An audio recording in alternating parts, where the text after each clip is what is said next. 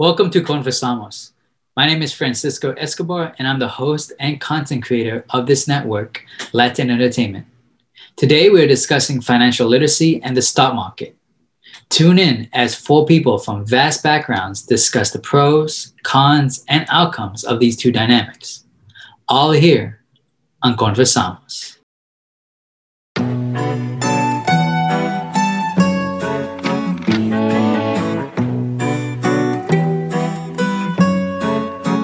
Yeah, yo, is it that wrong? I'm making a song, I'm taking it back for the platform that I formed. Music's helping me transform. I run the. Now, with our first question to the panelists, what events have led you to be financially literate? Um, I majored in finance, um, and my wife, uh, who's a teacher, also, um, you know, a few years back before we got engaged, she had just made a comment. She's like, "Hey, you know, when are your bills due? And you know, about how much money do you have in the account in your bank account?" So, like most people, I told her, "Oh, you know, the bills get paid every month, and you know, I have X amount of dollars in my bank account." And she told me, "Great." She goes, "You're a finance major who can't tell me when the bills are due and how much money you have in your account to the penny." And I was just like, naturally, she knew how to get to me, so uh, that kind of sparked a small confrontation. And that following weekend, we booked a got to a coffee shop and really just kind of hashed out a budget, like making looking at every dollar that got spent, what went in, and how much went out. So, you know, me being a finance major thought I knew it all. That kind of just was a call to action for me to kind of wake up and realize that I didn't. And then the second part is my work experience. So I've always worked in consumer finance, and on the regulatory side, I would audit, uh, you know, small businesses, small loan companies, loan companies that you probably see when you're walking to the grocery store, um, credit access businesses such as like payday loans, title loans.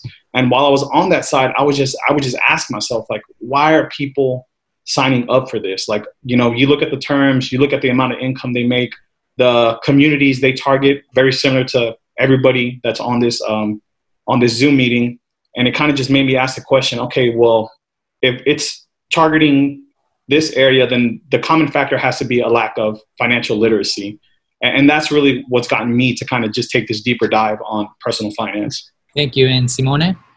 Was actually coming back from Ecuador because I did um, high school over in Ecuador. So I was coming from Ecuador to the United States. And in Ecuador, I feel like uh, I had a general awareness of like the things that my family was facing with Ecuador going through dollarization, multiple political coups, like all of these different things. Um, but I didn't really fully understand like the financial divide between Ecuador and the United States. So when I came here as an adult, I was kind of able to put the pieces together and just realized like how much catching up we had to do and my family had to do. So that was a really big thing. Also being in college um, like i knew that i was on the pell grant but i didn't know what the pell grant was. So once i realized that and i realized like what kind of financial position i was in that definitely changed things. And like i didn't really have anybody that i could ask for help because my mom was very financially illiterate. So i had to figure out everything by myself like a lot of my peers um, and that was definitely like an experience but now like i'm able to speak on it and like educate a lot of my family members and things like that about loans and about things related to school. Mm-hmm. um, so that's been very very interesting too. Awesome. Thank you so much. And christopher?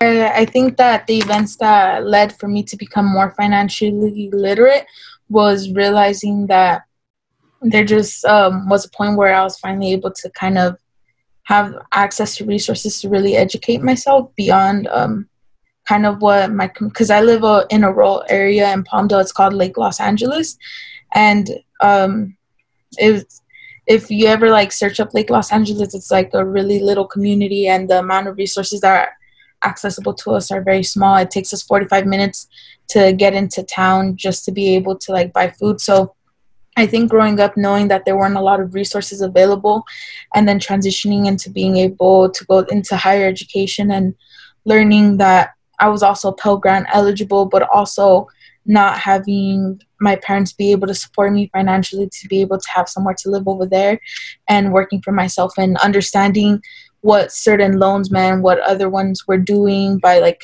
unsubsidized, subsidized loans. It really it really led me to be interested in the world of finances. Mm-hmm. And then I remember growing up a lot of the time, my dad would tell me, you know, el crédito nunca se presta a nadie, and like telling me that like credit is really important and that at a certain extent, that's all you are to someone. You're just a credit score, and like your whole liability, everything, you're pretty much just a credit score. So I recall that a lot of my time um, remembering that remembering that like in higher education and what really led me to um, kind of start this journey with like financial literacy was really like understanding what these loans meant, what it meant to first gen low income students in higher education, and learning that a lot of us were taking out loans without really knowing that we had to pay them back. And we had heard that there were repayment options, but we didn't realize that it took 10 to almost 20 years like working outside in certain positions to get them to get repayment back on loans. And that even during the obama era when he passed like that repayment option that now in the presidency of trump uh, those you know loan forgiveness and that whole conversation he hasn't really touched on it. So what does that mean for first gen low income folks or just you know people that have student loans in general. So that really led me to start questioning what the institution itself is doing to really support students and those that have large amounts of debt and are working to consolidate it. And what does that mean when they've already consolidated their fa- their finances but they have families and now their families are liable for these things too? So it just it really impacted me because it started making me question like this is a never ending cycle of just wealth mongering and just financial deficits everywhere but also learning that there's a lot of resilience in these communities that don't have this knowledge and how can they put that re- resiliency also with financial literacy to work? And i really want to work on bridging that gap. Um, but yeah so growing up um, i didn't really learn a lot of financial literacy. Um, my mom wasn't very financially literate.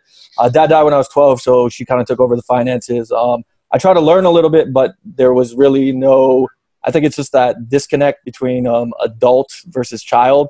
The child wants to learn, but the adult doesn't necessarily want you to know what's going on with what whatever money situation may be going on. So I never really learned about that. So um, you know, I, it was something that I kind of struggled with growing up. Didn't really have an understanding of it. And got to college, um, you know, got my one credit card, and then just kind of used used it what I needed to use it for. But obviously, um, as things progressed and I got to law school, there were things that I needed that were a bit more expensive, like law books and things like that. So the expenses kind of added up. And then I um, met my wife, and then she kind of turned me around in terms of the financial literacy. And then it probably wasn't until recently, I'd probably say about maybe four or five years ago, I really kind of delved into the stock market. And um, I really spent a lot of time reading books. And I mean, ultimately, that's the only way you're going to really learn anything, as well as practice. And so that's something that I really um, kind of took to heart. Just I read a lot, and I I just read a whole lot of books, and I started to get a hang of it, and I started to get an understanding of it. And then um, as I grew to understand it a little bit more, I wanted to be able to, um, I guess, teach others or provide knowledge to others, as well as um, you know learn from other people.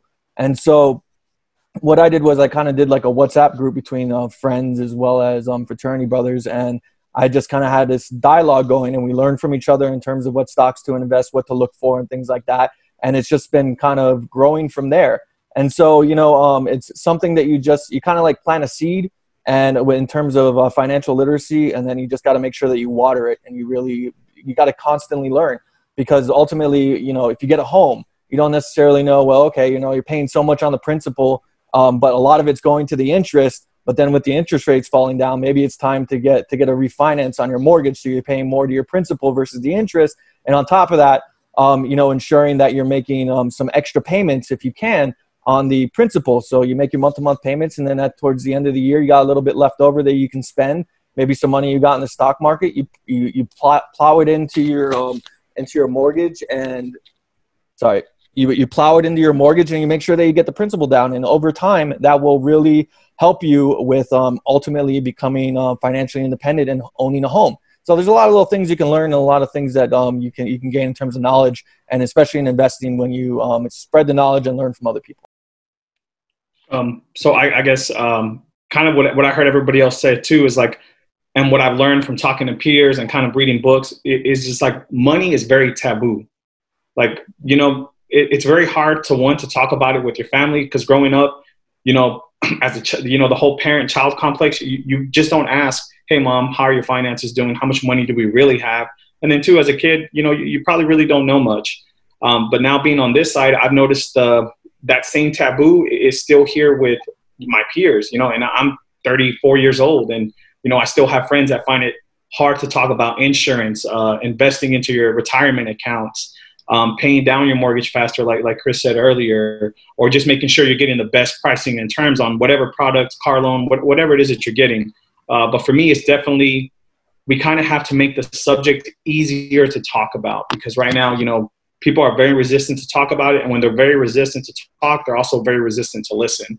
Um, so to me, I just think it's being more comfortable, knowledgeable, like what a lot of uh, people have mentioned on here, and just being confident. Because if you're confident in, in you know knowing about certain products, people are going to come to you as as a source of knowledge, and, and you know you're kind of able you know, being on the other side, having read and understanding loan products and, and being financially literate, you're kind of able to reach one, teach one. So, you know, maybe what you thought was a certain, you know, for example, um, my credit card, I can pay it back in payments, you know, that, that is true. But also what's not true is that, you know, you just don't have to pay back what you paid. You also have to pay back interest. And a lot of people tend to kind of miss that part. So I just think being able to clarify small things like that really kind of just helps like catapult people past you know what they used to know or what they thought they knew yeah thank, thank you for sharing and simone i think for me the biggest part of being like more financially literate i guess has been more like societal kind of things where i've been like like there's a saying that we have in spanish that it's like el pobre es pobre porque quiere. Like somebody is poor because they want to like they don't work hard enough.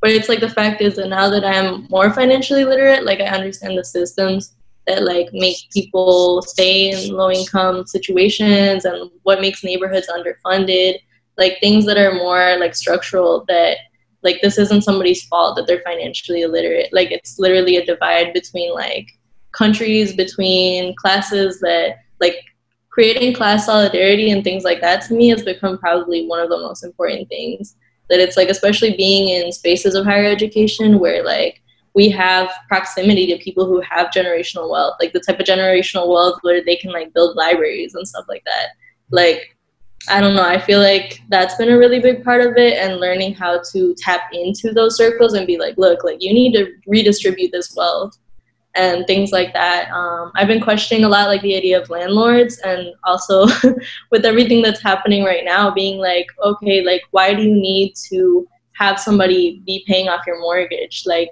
like what is the system and how is this working? Like, is this something that we need? Like, do people need to be paying for where they're housed? Or is this just another system of oppression that we could all just kind of be not thinking about it that way and not having people have to like I don't know, just give up so much of their income to be able to survive.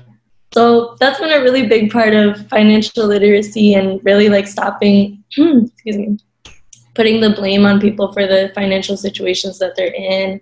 And also being like, okay, like if I do achieve class mobility in my lifetime or the opportunity to tap into more wealth, maybe, or wealth, period, like how am i going to do that in an equitable way where i'm not putting somebody else into poverty or exploiting their labor um, and just to kind of comment a little bit on what Oscar touched on was the fact that while yes, money can be sort of taboo, I don't think necessarily spreading knowledge and how you can prosper with your money is necessarily taboo.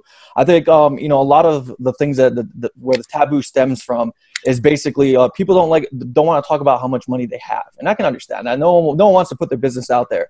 But I think when it comes to actually learning, um, you know, I think people are just kind of afraid to ask for help.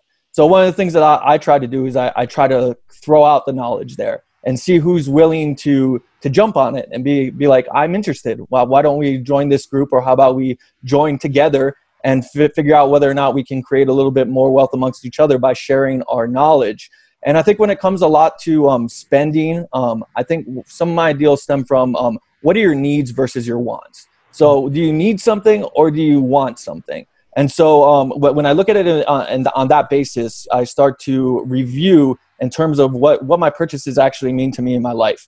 So, if I'm, I just simply need something, chances are I'm going to sit there and I'm going to really think about whether or not whether or not I want to actually purchase it because am I really going to use this as much as a, as as I want to or is it something that I'm just going to have toy around with, have some fun that brings a little bit more meaning to my life versus actually developing more of a skill and being able to grow off that skill and being able to use that to be able to create a little bit more wealth for myself. And so, um, you know, th- th- those are the types of things that I look at when, I, when I'm trying to think about what, what I exactly need in my life in terms of prosperity. And, you know, a lot of um, prosperity doesn't necessarily have to come from money. It, has to, it can come from things that bring you joy. So, say for instance, you have some sort of hobby that you think that you might you might be able to make money off it. You shouldn't look at it as trying to make money from it. You should look at it, okay, I'm going to build upon this interest that I have, and in turn, once I grow that interest, perhaps I'll once I learn a little bit more about the particular business. To say you like, I don't know, um, um, just creating things and or you want to do filmmaking or things like that you just delve yourself into it you learn about the business and you do it for fun you meet people and then from there you create your little um, your little organization in terms of people that you know and you're able to build that and grow from it so that you're able to create a little bit more um, a li- planting a little bit more seeds so to speak in terms of what you're able to grow in terms of your own prosperity i like that i like that a lot and J- janet Uh, yeah. So I also kind of agree with Simone or Simone. Um, I think that as financially literate people, we should just be kind of um, not only sharing information, but also being critical about the information that we're sharing with, you know, children, youth, and relatives, and just really like our loved ones and anyone. Just because I think right now, even, uh, you know, Simona also touching on, on it, like rent and like even having a place to live and really what does it mean when there isn't that distribution of wealth going on where people are you know sharing money amongst themselves and like being able to look out for one another like being financially literate i think also offers us the opportunity to see what we can do and how are we engaging with these systems that are like are oppressing us and what we can also do with one another to kind of also use those systems to our to our advantage. So even how they're in solid um, up here in uh, Northern California, there's uh, a lot of projects going on where mothers that are houseless are occupying homes that you know aren't um, being rented or like mortgaged to people, and how other people are coming in solidarity and uh, protecting them. And I know that it's not directly impacted. Um, too much with financial literacy i think it is important to just uh, share with children and like youth and like even with our loved ones that just because someone doesn't have money it doesn't mean that they're not working hard enough you know? I think most of the um, hardest working people like that we often see don't get paid the most. So what's happening in their lives where we can also contribute contribute something to them and just kind of like how christopher mentioned and also oscar and like um just about the taboo that's behind, but also not taboo and like people wanting to share like their personal information. Like I know that that's not something that like a lot of people want to talk about, but I think that it needs to happen. Um, especially like concerning like housing, just because I think that right now a lot of banks are very, um, very giving right now to give loans to people, regardless of how the economic situation is happening. And I think that um, not a lot of people know that right now they're estimating houses to be a lot worth more than a lot more than what they are. And what ends up happening is that people that are in these houses end up paying large interest rates, and then that ends up leading to people not being able to have fixed prices on their housing, and then it creates this whole housing pretty much like kind of like a disaster because people end up losing their houses and this is happening a lot to latinx and black folk and like you know afro latinos and it's happening a lot to these populations because there's a lot of there isn't that much information going around of what that really means when their house gets estimated to a larger amount than what it is. But yeah i think it's like important to share that. Thank you janet. And now for our next question as oscar and christopher are actually active in the stock market. And this is just out of curiosity janet um, are you active in the stock market? Just for this one question. Yes Oh, perfect. So you, you can go after them too. Um, so yes, what what is the stock market, and what are the pros and cons to be aware of when investing? So the stock market is basically just is a marketplace where investors and buyers come to exchange, buy and sell shares in publicly traded companies. Um, a pro, before I get into the pros and cons, I just think that I think everybody's hit on self education, right? That's the point of financial literacy. Um, I think a lot of people our age and, our parents and other members in our community, they don't always understand the options that they have to get into the market. You know, a lot of individuals think, oh, it's just, hey, you know, Walmart's publicly traded. I go to Walmart, I'm going to buy Walmart, for example, at, at $10, and then I'm going to sell Walmart for $25, and then I'll make a profit depending on the number of shares I got. And, you know, that's a very simplistic example, but conceptually, that, that is kind of what people think when you ask them what the stock market is or what the strategy is. Um, but there's also other ways to get into it that's more low risk because you know if you have somebody who's a stock expert and has all day to to kind of just do the analysis paralysis on, on a company's you know balance sheet and understand ratios then they have an advantage but for many people um, that work in public service police officers firemen um, teachers um, you know maybe they're not so savvy and, and technically savvy i mean for, for the stock market and maybe they, they just don't have the energy and time to invest in that so what I personally like to do is I, I do index funds. Um, and basically, an index fund is is a pool of stocks in, in one basket. Um, there's different different um, ETFs, um, mutual funds you can invest in, and they also tend to have a lower cost. So you don't always need to have five thousand, six thousand dollars, a thousand dollars to get into the market. You can do so with as little as five hundred dollars, you know, invested, um, and invest a hundred bucks every month um, you'll make money over time. You'll pay less in cost. Um, and for a long-term strategy like me, that tends to align more with my values. Um, a cons, um, it gets emotional. People lose their shirt when the market's down. People want to sell, sell, sell, and you know they don't kind of don't understand that. Sometimes that's that's when the sharks come out, and you know while you're looking to sell, people are getting things on sale at, at a steal. So um, I definitely say a con would be sometimes uh, being emotionally driven. Um, in simplistic terms, I would say the stock market would be um, a vehicle to take money from the impatient and grow wealth for the patient. Okay, um, it's going to take a lot of um, study studying to be able to understand all the terms that go on in the stock market. I mean, if you just plow yourself into it and think that you're going to make money, chances are you're going to lose money because you're going to start trying to um, grab a trend, throw money in it, see if you can make a quick buck and next thing you know it's going to the stock that particular stock that you purchase is going to tank okay and that's that's really something that's a problem right now um, especially in the, in the stock market because you have a lot of um, well pretty much almost all the brokerages now um, have removed commissions okay? And so what that, that that does is it basically creates um, an individual who has a certain pool of money that can now just plow money in into the stock take it out within it without any commission and feel like they can just keep doing that because they're not going to be taking out a certain percentage of what they actually trade okay? Um, so you, you, gotta you gotta make sure that you're very educated when you're when you're um, looking into a particular stock now in terms of you, really in terms of how you want to grow your wealth you're gonna have to look at exactly what you want your money to do okay are you looking for income growth are you looking to just make a profit be a day trader are you looking to find that next big stock that might be the next Apple, next Amazon?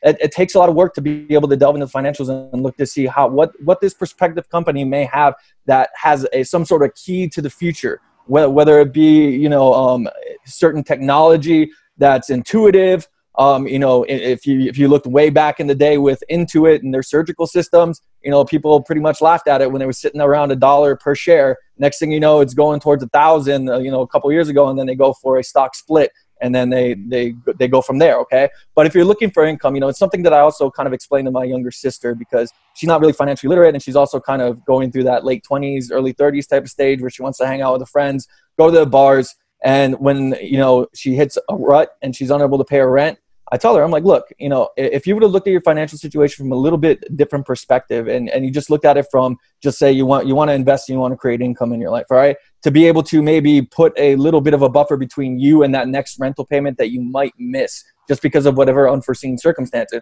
So let's just say you buy a stock, ABC stock trading at like 30 bucks 30 bucks a share and it's giving like a three dollar dividend okay and you think it's kind of it's pretty stable it's going to be able to sustain it and so you buy 100 shares okay So that's going to be $300 a quarter that you receive. Okay. So that's going to be $1,200 in four quarters. So let's just say your rent's about 1100 bucks. Okay. You run into a little rut and then you're able to pay your rent based upon the dividends unless you want to and if you don't have to use that money then guess what you can take that money invest that money into another dividend making stock if you're income driven or you can determine hey you know what i want to risk a little bit of, of it on this biotech company that i think that's to that's to create great products later on down the line.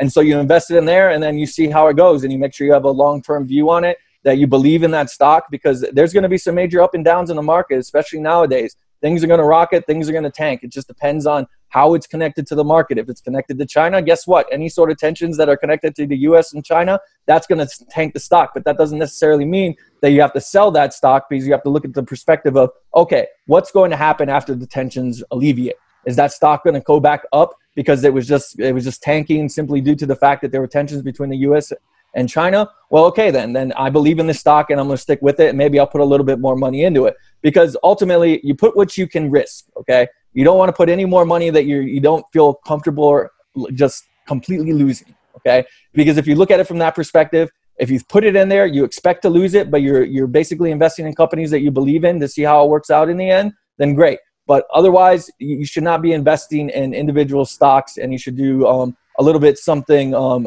different, such as maybe doing mutual funds or maybe exchange traded funds. I mean, look, even nowadays, you can get you can get fractions of shares from like Apple if you can't you can't afford it on Charles Schwab. So I mean, there's a lot of different options that you can look at in terms of actually investing in the stock market, and it's just really a matter of education and determining what is right for your particular situation and how you want your money to grow in the future. Uh, thank you both for sharing. Uh, prior to this, um, I think I'm not a professional at stocks just yet or anything like Christopher and Oscar, but I would say uh, one thing that um, you both touched on that I really also like uh, was interested on, um, kind of being like critical about uh, considering uh, the populations that I tend to talk to is uh, the taboo that's kind of behind stock markets, and um, I think that for a lot of like uh, low income and just communities of color when you invest into these things there's this thing that you're never ever going to get your money back. And that why would you ever invest uh, your money into something like that? Because at that point you're just gambling and it's always a gamble. Uh, but i think that um, uh, self-education and like reading a lot of books or just like even a lot of youtubers that you know being critical about their also their positionality is very important. Um, i personally like only use robinhood and I know that like um, only a couple people ever use that, and it's an app. And I think that um, like even by me using that, um, I had a little bit of knowledge about what I was learning in school and like my political economics and like methods course, and I went into kind of just playing around like buying like how you, christopher mentioned like dividends and like learning what each thing was and making sure like uh i just keep on track and like not letting the sharks get to me when something gets rough. So I know I I'm not completely like you know like a full professional like with stocks. One thing that I would mention is just like people shouldn't really be too scared to even buy little shares or like little dividends because I think that uh, eventually you finally start being able to like know what everything means and just finally being able to get to a point to like where do you even buy stock? Because uh, i used to remember hearing people talk about the stock market and where should people buy stuff and just the pros and cons about it. But i think one of the pros is like being able to learn what people have been doing for a long time to gain generational wealth. And a con would be being wary of also like not letting your feelings in the midst of everything get to you and just knowing um just to see it through and whatever way that means to you if it's for you it means pulling out before the economy like gets really bad or the stock market like crashes if you know so yeah. um, ultimately in the market you have your bulls and your bears okay? The people who are completely bullish that are that want to make all the money that they can based upon the stock and the bears who are ultimately trying to snag your shares at a lower price to cover and potentially purchase those shares okay? So you're always going to have that back and forth struggle with who's going to want to take the shares from from the person who gets afraid of and start selling those particular shares okay? But one of the things that people really need to understand with the market is it's a changed game okay because people refer all the time to market makers. You know what market makers are? They're basically algorithms. They're computers that are designed to scare people into selling their shares, causing a panic, or because there's some bit of news that makes, you know, that, that may have like some sort of trend line that comes across, I don't know, the, the various uh, different um, websites like Seeking Alpha or, or Motley Fool. You know, and, and the, the most important thing really is just to understand, dig through the financials because ultimately you can listen to some analyst and you can listen to them and you can start looking through what they actually delved into in terms of their analysis. But you know what? You're never going to get the full picture of the company because if you just go through those articles, you're only going to understand that particular author's perspective. And that's not going to help you because that, that particular individual may be looking to boost the share price just to get out because he may be down a little bit on his on his investment. And so if he gets a couple people who are ready to to kind of bid the price up, then he can just sell out and not worry about you and he doesn't care about a single person who's investing based upon his article because ultimately it comes down to their bottom dollar. Everybody's in the market to just make the money that they desire within their life. So it's very important that you need an important aspect of the market that you need to consider. The only person you can trust in the market is yourself. And the knowledge that you have the the knowledge that you have from poring over the financials look because they're they're required disclosures that they must provide to the SEC now sometimes are they going to lie? Absolutely and that's going to end up tanking the stock. But you can find the little red herrings within the documents if you delve deep enough. And if you delve deep enough into those financial documents and you learn about you know what price to earnings ratio ratios are and exactly what is going to create the ultimate uh, rise in share, share price for this particular company, then that's where you reach that empowerment in your life because you're not going to care about the noise that's going on around you. You're not going to get care about the people writing articles. You just have a feeling because of what you delved into through the financials and your understanding of the company that there is going to be growth within this, within this company. So you feel completely comfortable, say, buying 500 shares and letting it sit there for a year or two. Because I mean, look, what you know, Mr. Buffett didn't get to the position that he is because he invested in a short-sighted manner because he would always look at the greater grand scheme of things. And I mean, if you don't do that and you don't feel comfortable investing in the long term, then you probably should not be in that stock and you should probably only trade it for whatever profit that you deem fit and then move on to the next one and find a stock that you feel comfortable with in order to achieve that growth. Otherwise, you know, it's fine. You could be a day trader. But unless you, got to figure out what your goals are, because if you don't figure out what your goals are, then you're going to get scared in any market crash. You're going to end up losing money. I've heard of people who during the, the, the recent market crash had like 500,000 in their in their uh, 401k. And then guess what? It crashed down to about 150. Completely panicked, sold out, lost all that money. Guess what? The market bounced right back up. And so then they were out all at least with 75 being at least only maybe 25% down and regaining and having about 75% of their original investment pre-market crash. So you really have to trust in your instincts and make sure that you understand the market or whatever stock that you're invested in. Thank you. And, Oscar, would you like to add anything with that? Yeah, sure. Um, so one, going back, I would say, you know, before you get into anything, educate yourself. Like Chris said, there's there's financials that they're required to disclose. Really understand your strategy and be ready to stick to it because when the market's up, anybody can tell you the next stock. Everybody wants to get in, but your strategy long term is really tested when the market takes a dive. You know, it, it like like he said, you know, it dipped in March to like I think eighteen thousand points, and then it popped right back up like the next week. So to me, that's when the lows are when your strategy is tested. So I think a lot of people they get scared, they read into the media, um, they read articles that they are normally outside of their scope of interest, and they get easily influenced like hey i got to sell before i lose money versus you know what this is your strategy. You invested in this company because you really stood behind their product and what they were doing then stick to your guns. So one know your strategy and two again don't get emotional. Just don't uh, the market's designed for people to make money you know over time. Again i'm not into the you know stock picking. I, I tried that and it was just too much work for me on top of what i normally did. And i found an alternative that really works for me in low um, low cost index funds you know, you can open up brokerage accounts where you have access to the money, you know, to pay off bills or, or to kind of invest or, you know, whatever it is, whatever your prerogative is, there's something for you. But you have to know what works for you. So my thing is either if, if you're going to be stock picking, know your strategy, don't get emotional. And if you're looking for an alternative, um, I, I, always recommend people look into low cost index funds as a long term strategy just because there's less um, it's not as overwhelming to some people who know that investing for the long term is important. if you use any programs or algorithms personally when when diving into the stock market. Personally, no. Again, I'm I'm not a big uh, fan of, of, the stock picking itself. Um, I'm, I'm more into the you know low cost index funds, kind of just consistently investing my money and watching it grow over time. Um, in terms, what was the other piece? Um, algorithms, programs or algorithms. Uh, in terms of programs, I'm not sure if you know apps or, or, or whatnot fall into that realm. Um, I follow. I just use basic apps that most people can understand. Um, you know, I use I use an app called Vanguard. I use um, there's a phone on Apple. You know, the Apple Finance app. I can just whatever markets I want to watch, whatever stocks I'm interested in, I can put that in my queue and just kind of just see how they're trending. I get up to date articles.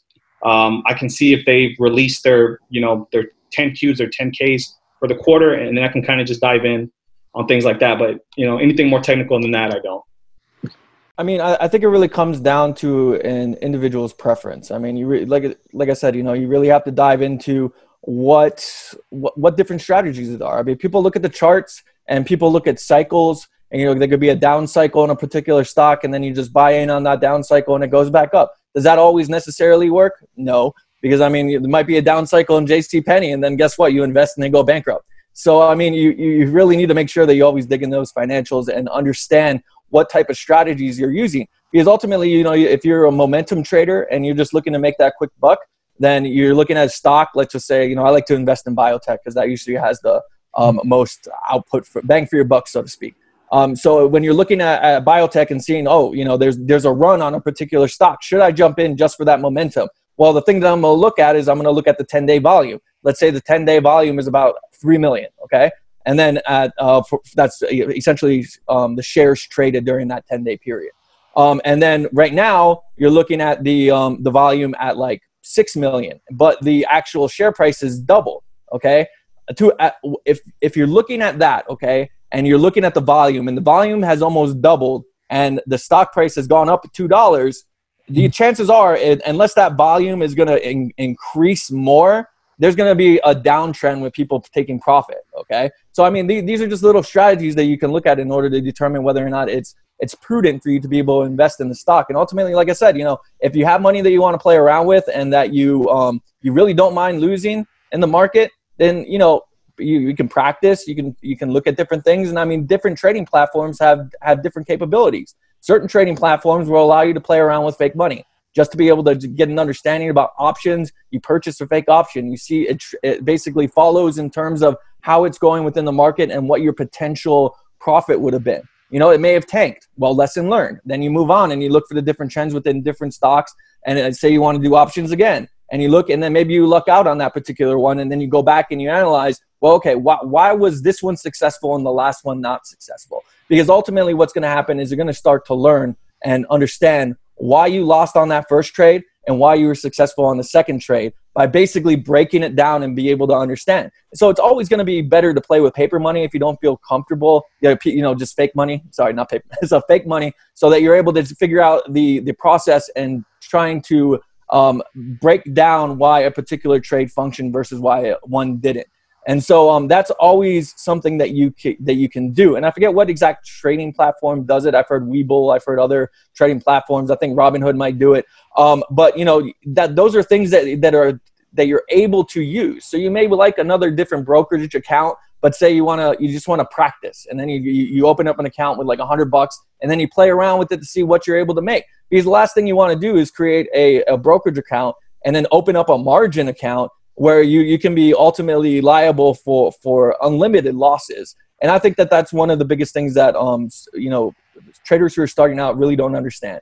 They think that they grasp a particular function within the stock market, and then they try to broaden their horizons and look in the options, or they look in the short sales and margin accounts. And that's really where you end up losing a lot more money. I mean, you could lose your house potentially because guess what? The brokerage account, if you don't have sufficient funds to be able to place in that account, trust me, they're going to come after you and make sure that they get paid because you failed to um, adequately uh, manage your risk. So it's very important that you understand what you're doing within the market and start small, work bigger, and then eventually um, work to a comfort level that you're satisfied with to be able to grow your wealth.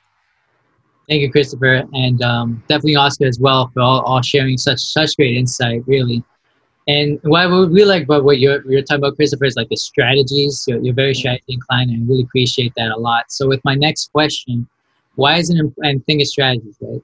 Why is it important for Latinos to be investing in the stock market?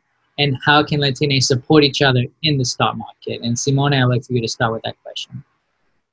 Um, so I honestly am not very sure uh, I understand much about the stock market. Like I just recently understood what a credit score was, so I'm very like new to financial literacy. But um, with that being said, like I feel like it would be at least my exposure so far to the stock market has been like my peers who have been in like pyramid schemes that have to do with trading. So that's something that I've seen going around a lot. yes, um you know like 18 to like 25 year olds who are just trying to make a quick buck and like coming from situations where they're like tired of working 60 hours a week for $11 an hour like it's definitely appealing to want to make money very quickly. So i feel like something that would be important to see maybe not specific to latinos but that's just my community is like maybe like for a first like surface level um, understanding of what the stock market is and maybe knowing like okay like this is the demographic for somebody who gets into the stock market. Like this is the amount like somebody was talking about like you could lose your house if you invest too much in the stock market. Like this is how much money you need to be able um, what's called disposable income that you need to be able to invest in the stock market if you really want to get into this. Like i feel like those things would be important to know and then afterwards like personally like i feel like i would want to hear what everyone else to say about why it's important like just in general to invest in the stock market um, because yeah i'm not sure if i see the bigger picture but i'm very interested. Thinking about this and like you know why latinos should really or you know latinx folks should be investing in the stock market i think I think that the stock market wouldn't really be moving as much if it wasn't for the work that Latinos do. So i think like maybe finding a way to disseminate the information that like even like the conversation we're having right now i feel like i'm learning a lot from all of you and i feel like it's beneficial to have these conversations and i feel that everything everyone is contributing right now is really accessible and and i think that um i guess like my whole like answering to this question is just i think it's important for Latinos to also being uh, being contribution and being able to participate in the system that like also benefits off of like the labor that they're doing. So I think um, just making like that like all this knowledge like accessible and like being able to disseminate it all and just really like if we see or like even if we hear like conversations like i feel like sometimes it's like oh fulano de tal said that if this happens then this is going to happen. And it's just like we hear a lot about word of mouth from one another. So i think that once we hear something instead of being like oh no quiero ser metiche no meterme like blah blah you know like i don't want to like intrude on their conversation like i think we need to have like this um, sense it's a responsibility of all of us to be able to educate one another, especially like if we know that there's something that they know that may we know that may not be correct and being able to be like oh well actually this like maybe be wary or even of like um, it's funny because me and my friend were talking about like pyramid schemes today and how our, a lot of a lot of our friends from high school that um, you know didn't get to go to college or you know are working like jobs where they're being like exploited like you know wage and hourly um, you know they're not able to have like this big amount of income coming in. We need to be able to explain what the stock market can do for them and how you know like how they're able to really access it. But, yeah. Yeah thank you. Um, we're going to go with christopher then oscar well, I think it's very important for um, Latinos to be able to be invested in the stock market. I think ultimately it's just simply because you need to bridge that wealth gap. Okay, a lot of people come here with basically nothing in their pocket, and they they struggle. They get the jobs that they can get. Um, you know, my mom was a housekeeper, and then you know she met my dad, who was the the, uh, the manager in the housekeeping area, and so you know that's how they met each other. But I mean, like uh, you know, a lot of individuals they work various jobs, and you know they're struggling so I think it's very important that it, that financial literacy gets taught because if you're not financially literate, you should not be investing in the stock market. You have to be able to start somewhere. You have to be able to have a base before you can actually build build any sort of building on top of it. There's no foundation that you're not whatever you build will eventually topple over. And so you need to be able to get that foundation. That foundation is going to be financial literacy. So I think what we can do as, as Latinos is to be able to spread that knowledge to other individuals. And I mean, you could you could mentor somebody and just or mentor a group of people, or you know, just go into a school and say, you know, hey, you know, I, I don't think that um, a lot of uh, individuals may understand financial literacy, or it's maybe not taught in the school. But you know, I, I think I would really like to be able to go in this, go go in and maybe for an hour or so be able to teach some financial literacy to the to these students. Do you think that's a good idea? What do you think? And st- kind of start that dialogue to be able to present it. I mean, there's a lot of community groups. I mean, um, there, like one community group here in Las Vegas, um, uh, Hermandad Mexicana. Entonces, they um they, they help and they teach people and you could, you could just go in there and you could ask them whether or not you want to teach a class on financial literacy to be able to help these individuals better understand how they should be spending the money how they should be saving how they should be structuring their mindset versus you know sometimes you know i hate to say it but sometimes latinos kind of get into the race of how much you own especially when you first get here into this country. You try to see, well, I can do better than this person, or I can do better than this person. And, you know, that's not really what it's about. Some people do it, obviously, not everybody, because other people are more focused on, on developing their families. But I have seen it within the culture. So um, it's really about the base. So teaching financial literacy to, to, to, to younger individuals and being able to cultivate that. So ultimately, you can spread the larger knowledge base of how they can they can build their wealth. Agree with as well. At the end of the day, it's about taking care of our families. Um, a lot of us sounds like we're first gen. Um, I know I am. You know, a lot of first gen people will be responsible for kind of either retiring their parents or helping retiring their parents, depending on what they did for a living throughout their life. Um, a common example I give because you know in the Latino community we love to have cash. We love to have cash. You know, I remember my dad growing up. You know, as I was going from um, high school to college, you know, he told me he had, you know, X thousands of dollars saved somewhere in the house. You know, now that I know, I'm like, hey, have you invested that back in 2000? that's to now that's that's 20 years of growth that you could have had you know versus just leaving it in cash um, you know under a mattress um, so one i think it's important for us to invest because we need to close that gap we need to make generational wealth to where not only are we taking care of ourselves perhaps our parents but we're setting up our kids to kind of just build off what we know and it, uh, again it starts with literacy one we have to ourselves find education we need to teach our peers and then also we need to pass that same knowledge down back to our kids so they can just kind of hopefully make leaps and bounds past where we're at. Um, two, and we need to also understand how the stock market works um, at a fundamental level. You know, historically, the market has always gone up. Yes, you're going to have dips about historical data says about every, you know, 10 to 12 years. But on average, the market will return 8% on your money. And that's being very conservative. Somewhere is upwards to 12%. So if you just understand how your money being reinvested over time and I'm just going to give an example. If you were to invest $500 a month over 40 years in whatever vehicle you decided to, and your returns were about 8%, at the end of 40 years, you'd have $1.7 million. And it's just, it starts with small things being educated, being disciplined, making that first investment, and just kind of just staying with it and learning more and more and kind of just teaching others as we go. To me, that's how I really think we can kind of just help each other and uplift our community at the end of the day. And, and also, just a quick yes or no.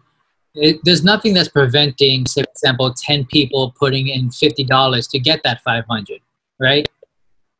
Um, no, there's not. If, if that's the strategy that they, they choose to go down, but what I found, like, I'm assuming you're like, I'm just thinking tandas, right?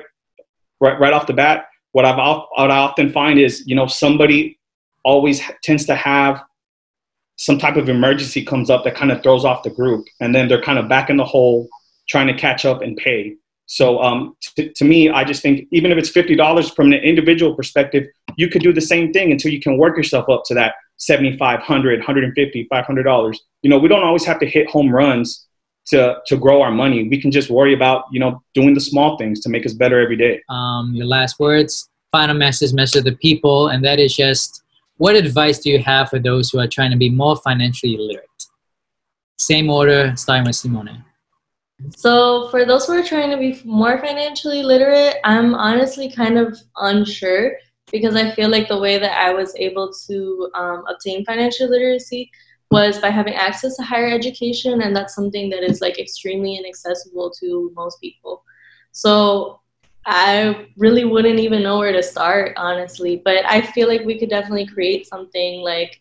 Um, I definitely have a lot of issues with the nonprofit sector, but I do think that if there was, or maybe there already is a nonprofit or mutual aid groups that really focus on teaching people financial literacy for free, and like um, I don't know, it's part of what I wrote in my thesis on like spreading information through spaces that aren't higher ed that are accessible.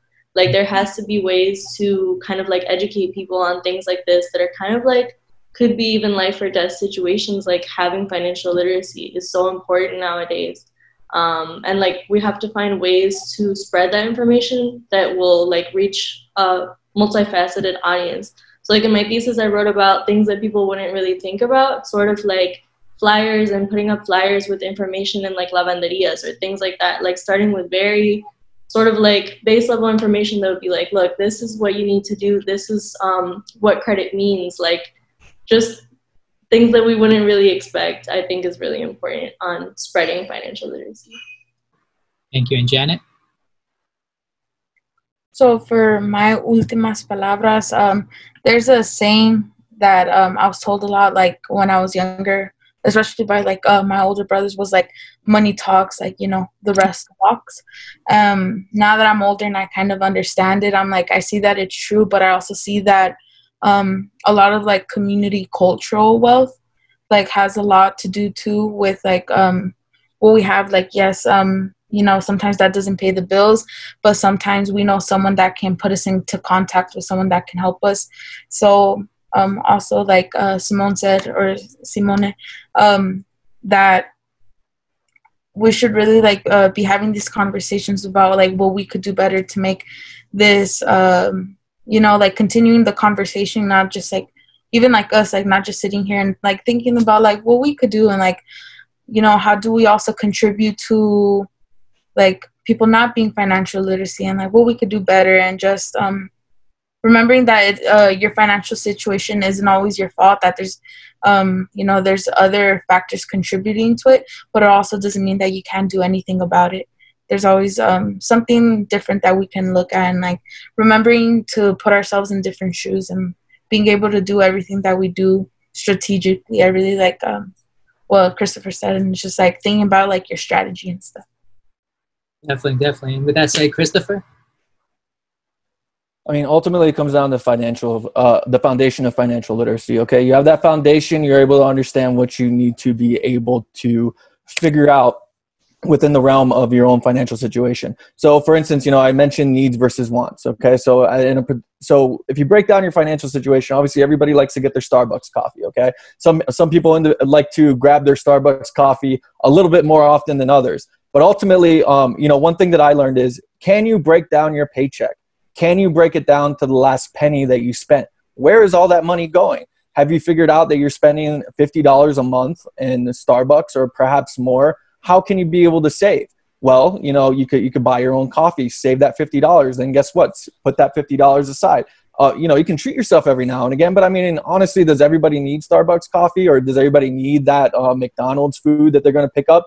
Um, and another thing that I feel that um, people don't really consider is what I like to call the other eight hours. Okay. Every wealthy individual considers it. What are you doing with the other eight hours in your life? A lot of people have, you know, uh, family obligations. Um, are you focused on something that is going to cultivate your own wealth, whether that be the joy that you have with the fa- with your family, whether that be you have a particular interest that you may want to um, create something with to be able to um, maybe springboard into a business, but you're not too happy in the business that you're currently at. So what are you going to do about it? What are you going to do within those eight hours? Are you waking up at eight in the morning, or are you waking up at 5:30 and going to bed early to ensure that you wake up, you get everything that you need done, you have a nice workout, you're you're you're you're awake, you're able to you know focus on what you want to focus on in the morning before the kids wake up, and that you're able to say pick up a book and understand or learn a little bit more about the stock market or whatever you're interested in. Because I guarantee you, every single wealthy individual considers the other eight hours. And I often feel that a lot of people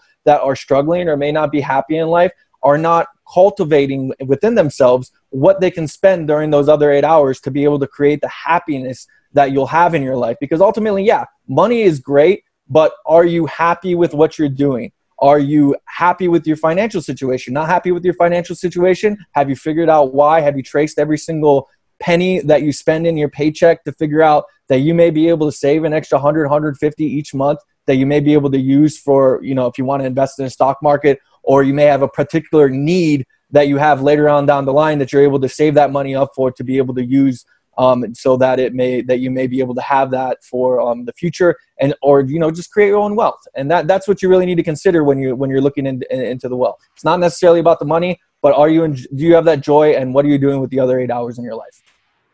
So if you ever have the chance there's a gentleman by the name of Muhammad Yunus. He has a micro loan program that actually goes on in India where he goes into the most poorest countries um, poorest parts of India to make micro loans to women to start a business, to um, you know open a restaurant, whatever their trade is, and you know they eventually pay the money back um, and grow their business a little by little. But he has uh, two books out, one called A Future Without Poverty, and the second, A Banker to the Poor. Um, they're really good books. They take a deep dive in, into what what making micro loans can do in third world countries in areas of high poverty and, and you know how do we uplift those communities so they all have access to the market? So just wanted to, to kind of make throw that out there. Thank you. um, so últimas palabras um, you know what advice what i would get is one start small. So i know we've covered the stock market you know and and should we be investing should we not? Um, but what's more important to me are are the habits. You know understand your behaviors. Like chris was saying do you need that coffee? You know do you have room to cut back to create that extra hundred dollars extra two hundred dollars because to me, in a consumer driven country, I would say 95% of us do. Um, you know, and, and that's me speaking from personal experience from really diving into my behaviors and cutting it back. Um, the second thing is, be intentional. Um, you know, take the time, self educate yourself. Um, you know, don't go out on a Saturday night. Maybe just say, hey, this Saturday I'm going to spend some times on, you know, kind of self care, but in the financial literacy way. I'm, I'm going to read books uh, i'm going to try to understand you know wh- where do i have more room? So i think really people need to look at is are their behaviors and kind of just figure out where can they start? Not about you know how much money i can make down the line but where can you start today? And um, again going back to behaviors and learning about the importance of finance um, there's also books that i've read and two of the most powerful books that i've read and i would recommend anybody read them who's looking to get started. One is called the richest man in babylon um, and i'll put them in the chat um, and the second is called The Simple Path to Wealth. Mm-hmm. Um, these books, no matter what your career is, no matter how much you make, there's room for you to kind of make, even if it's $5 a month, $10 a month, to where you can grow that money, you know, for yourself down the road. Um, and I just really think self-education, financial literacy is really ultimately at the end of the day for now up to us until we can make this uh, subject uh, more widespread. Yeah, I, I was really, um, thank you for sharing. Like, that was all very interesting. I feel like one thing that um, I've been thinking about a lot, sort of like within financial literacy on a societal level, is um, that there is like a lot of advice that we can get on like cutting down our habits and things like that. But at the end of the day, a lot of wealth that's generated is generational and the percentage of class mobility that's in the US like the opportunity for class mobility is little to none it's almost it's like less than 10% mm-hmm. um, of people who are born in low income families will be able to obtain class mobility so I feel like I don't know um, it's like if I cut down fifty dollars on my coffee, like I'm not gonna be a middle class individual. Like I'm not gonna be able to um, be able to afford my rent or buy a house and things like that. And a lot of those things are also systemic and societal. Um, a lot of the wealthiest individuals, like their parents were wealthy. So I feel like those are other things that it, it might be useful to maybe address because I know that advice to other people that are investing in stocks is targeted towards middle, middle upper class um, individuals that might not be thinking about those problems, but um, I guess it's all about like different contexts. Yeah, I have a quick thing to address with the uh, generational gap because I mean, yes, ultimately, saving up fifty dollars isn't going to necessarily create that. Uh, try to fill in the gap of the wealth, but like I said, you got to take a look at your um, individual personal circumstances because at the end of the day, what some th- some things that people don't realize is the fact that all that generational wealth is created from life insurance. A lot of it is individuals who are able to be able to pay for life insurance that if they were to die, they have that 1.5 million, you know, insurance policy that gets paid out to their family that then that is able to give them a springboard to be able to create that generational wealth. So, you know, if you look at your type of situation and you, and you say you have $50 a month at the end of the day and you qualify for life insurance, that might be something that you want to look into because you'll be, you'll be able to pay those $50 a month for that safeguard that if something were to happen to you, there would be a little bit money aside um, that you'd be able to pay out to your children and your spouse that will ultimately be able to fill a little bit of that gap. Not a whole lot, depending on how much money you're willing to put into it, but life insurance is going to be one of those things that you really want to consider to be able to fill that generational gap. And it's not often something that you know Latinos consider in general because eh, eh, you know if you if you tell your mom why don't you get life insurance, your mom's going to be like, why are you planning for my death? So I mean, it's something that, they, that that Latinos don't really like to talk about, and so it usually ends up in, a, in some sort of a fight or some some sort of plot that you're trying to um, end their life. But I mean, at the end of the day, that's something that's very important to talk about with families to ensure that you bridge that generational gap, or at least have a safeguard that if you pass before your children, you know, reach college, that they you may have a lifeline for them to be able to achieve their goals and pursue something greater that may be able to create, be able to bridge that gap for their life. With that said, that is all the time that we have. Thank you everyone for joining us. For everyone at home, make sure you like the video, subscribe to our YouTube channel, and listen into our podcast platforms from Anchor, Spotify, and Apple Music. Also, comment below and share any of your financial literacy and stock market tips and tricks. Then follow us on all our social media outlets at Latin underscore entertainment. That is Latin underscore entertainment. And join the Support Latina Business Facebook group. As this episode ends our third season of Conversamos, get ready for our second season of Support Latina Businesses, which will air for September and October during LHM. This show promotes Latina owned businesses through interviews and in depth coverages. See you then on Latin Entertainment, and thank you all for joining us this season.